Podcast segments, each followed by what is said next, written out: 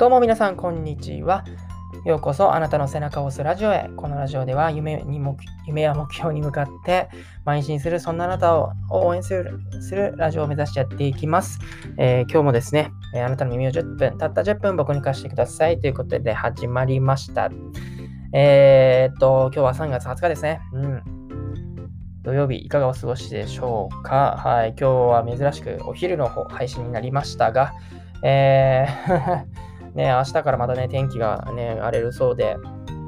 ちょっと、あれですけど、なんかあれなのかな？もう僕は見てないですけど、こっち、えっ、と、桜も咲き始めたようで、もうね、本当に春って感じですね。あ、おんね、暖かくなってきて、はい、嬉しいようで、またね、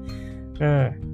なんていうのかな、別れの季節もあって、僕の会社のね、部署でもね、何人かね、違うとこに移動してしまったりとか、まああったりするので、はい、なんか、ワクワクしつつ、かつ、なんていうかね、寂しい季節になりましたね。はい。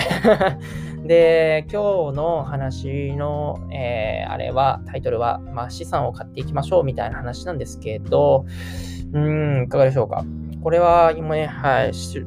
構たくさんの方知ってると思うんですけど、ローバート清崎さんが書いた、えー、金持ち父さん、貧乏父さんの話ですね。うん。まあ、読んでない方もいらっしゃると思うので、今日はちょっとそれについて、まあ、解説というか話していきたいなと思います。はい。で、まず資産と負債の、まず定義をね、しっかりしていこうっていうところですね。彼の本の中で言ってるのは。で、まあ資産っていうのは、まあ、簡単に言うとね、うーん、まあ、あなたのポケットにお金を入れてくれるものの、入れてくれるものと定義してるんですよね。まあ、いろいろねあのー、なんていうのかな、いわゆる会計用語っていうか、えー、簿記の世界でいう資産と負債っていうと、なんかね、ごちゃごちゃごちゃごちゃ書いてるわけですよ。退職、対照表とか、いわゆるバランスシートとか、そういうところにもね、よく使われますけど、そういう風な定義ではなくて、ここでは簡単に、うん、資産っていうのはあなたのポケットにお金を入れてくれるもの。で、負債っていうのはあなたのポケットから逆にお金を奪っていくものっていう風に定義すると分かりやすいので、まあ、まずこれを、はいまあ、頭に入れていくってことですね。うん。で、これでね、まあ、あの、適できたと思うんですけど、これでね、まあ、場合は分類分けしていくと、ほとんどのものがね、負債なんですよ。というのも、それを買ったりこう、手に入れたりして、自分のポケットにお金を入れてくれるものって何ですかね？っていうと、もうほとんどないんですよ。まあ、大体投資ですね、そうなってくると。うん。投資、株式投資だったり、不動産だったり、えー、っと、そうか、そんぐらいなのかな？うん。とか、まあ、いろいろあると思うんですけど、うん。まあ、銀行にお金を入れる定期預金とかもある意味そっか。うん。お金を入れ、ノーリスクでね、あれなんか、基本的に元本保証だから、ノーリスクでお金が、まあ、配当金じゃなくてなんだっけ、えー、利息？利子っていうのかな。うん。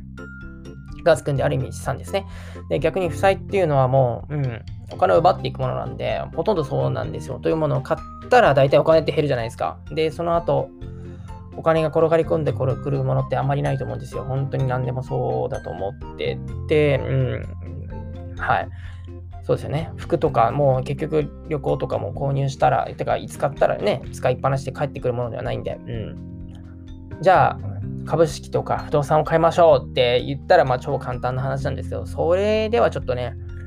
えー、なんていうのかな、話に、なんていうのかな、深み、えー、なんていうのかな、うん。あの、あまりにもね、単純すぎるんで、もう少し、まあ、深く考えていくと、あの、まあ、負債と言われる中でも、ちゃんとね、あの、その、なんていうのかな、得られる価値を考えていくと資産になるものもあるんですよね。うん。で、というのも、あのそのね、お金を使った、お金を、お金のなんていうのかな、財布の出入り口だけを見ると、例えば本とか旅行って負債なんですよ、明らかに。だって本を買ったことで、えっと、自分にね、お金を運んでくれるわけじゃないじゃないですか。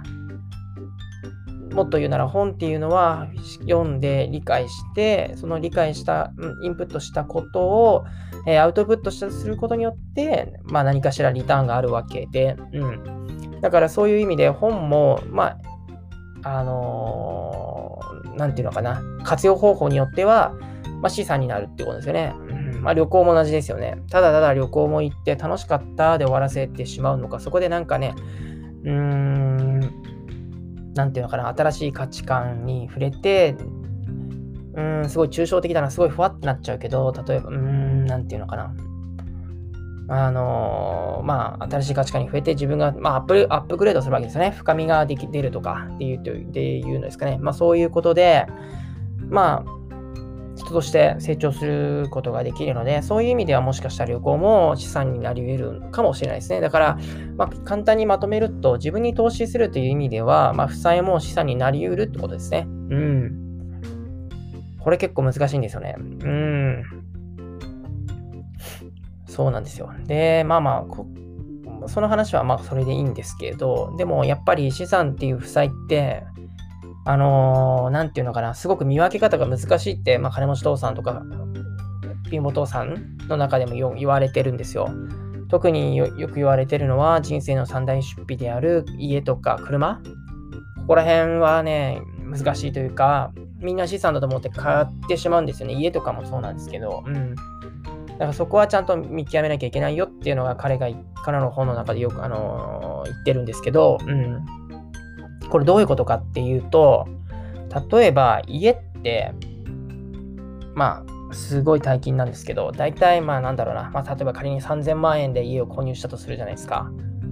で、まあ、ローンとか組むと思うんですけど、ローン組んで3000万で建てました。でも家って建てた瞬間にもう価値が半分ぐらいになってしまうんですよね、基本的には。そうなってくると、例えば3000万円で買ったのに、まあ、ローン、ローンでね、まあ、ローンを借りて3000万で買ったのに、建てたらすぐにもう1500万になんあの価値が下がってしまうわけですよ、評価額が。そうなってくると、3000万というローンを毎月毎月払い続けていくのに、あの、家、その、買った家が1500万になったら、結局、収支で言うとマイナス1500万で、そのためにローンを払ってるってことになってしまうので、それは、えー、っと、まさに負債ですよね。あなたのポケットからお金を奪っていく。さらに、なんていうかな。そう、もう継続的に奪っていくから最悪なんですよね、これは。うん、普通の一般消耗品とかだったら買って、そこからお金をね、出ていくことはないんですけど、例えば鉛筆1本買っても、そこからね、お金をどんどん、なんていうのかな、流出していくことはないと思うんですけど、家とかっていうのはそういうことが平気で起こり得るんですよ。ローンを組んで利するからですね、大金で。大金なので、ローンを組むと。だから、3000万の家が、ね、住み続けても3000万であればいいんですよ。だって、仮にローンを払ってても、例えば3000万円で買って、10年後にまあ、1000万までは支払い終わりましたと。まあ、今の残り残、残ったローンが2000万ですと。マイナス2000万ですね。だけど、3000万円で売れるのであれば、プラス1000万、払った分の、そのローンで払い、10年間で払い続けて1000万のローンは回収できるんで、まあ、こうなればいいわけじゃないですか。だけど、まあ、基本的に下がってしまうので、家っていうのね、マイホームは。だから、負債になってしまうってことですね。そうなんですよ。だから、そう。まあ、これはそしてね、車も一緒なんですよね。車も、稀にはありますけど、基本的に大衆車っていうのはもう買った瞬間にもう3割とか、下手な、下手すると4割が減っちゃうのかな。うん、よくわかんないですけど、僕も。だから、あのー、せっかく買っても、価値がもう一気に落ちてしまう。リセールバリューがすごい低いので、あのー、負債なんですよ、まさにそれは。うん、だからしっかりね、もうそこを意識して、まあ、自分がちゃんと移動するために、移動する、まあ必要ですからね、車ってやっぱり。うん、そういう意識で買うならいいんですけど、売れ売ればいいやとか、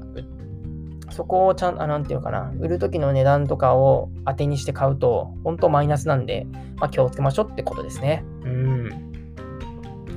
いかがだったでしょうか。まあね、例外はありますよ。家もね、例えばね、今では、今でもそうなのかな、都心、東京とか、ある一定のね、土地の値段が上がっていくような場所であれば、マイホームの値段が上がっていくので、マンションとかね、うん。売った時にプラスになるんで、これはもう負債どころか資産なんですよ、立派な。うん。5000万で買ったマンションが、ね、10年後に例えば7500万だったら、自分が住めて、しかも2500万の利益が出るって最高じゃないですか。こうなればいいんですけど、まあ、基本的に99%ですね、日本の国内の不動産は、えー、っと、価値が下がっていくものなので、うん。そこはやっぱり気をつけなきゃいけませんし、まあ、頭に置いとこうって話ですね。うん。車もそうですね。もう、えっと、ランボルギーニとか、ポポルシェはどうなのかなでもランボルギーニとかフェラーリとかはほとんど価値が下がんないんですよね。うん。まあ、時計とかもそうですけど、ロレックスとかオメガとか、そこら辺のね、まあ、ある一定の人気シリーズのところに行けば、まあ、ほとんど価値上がっていくんで、もう、負債どころか資産になるんですけど、うん、そこを、うん、気をつけましょうって話ですね。うん。基本的に、まあ、素人はそういうの難しいと思うので、買うのであれば、ちゃんとそこの、なんていうのかな、マイナス部分もしっかり把握した上で、購入していきましょうって話ですね。はい。ということで、今日も、えー、聞いてくださったさんどうもありがとうございました。明日もね、えー、もちろん放送しますので、よろしくお願いします。ということで、また明日。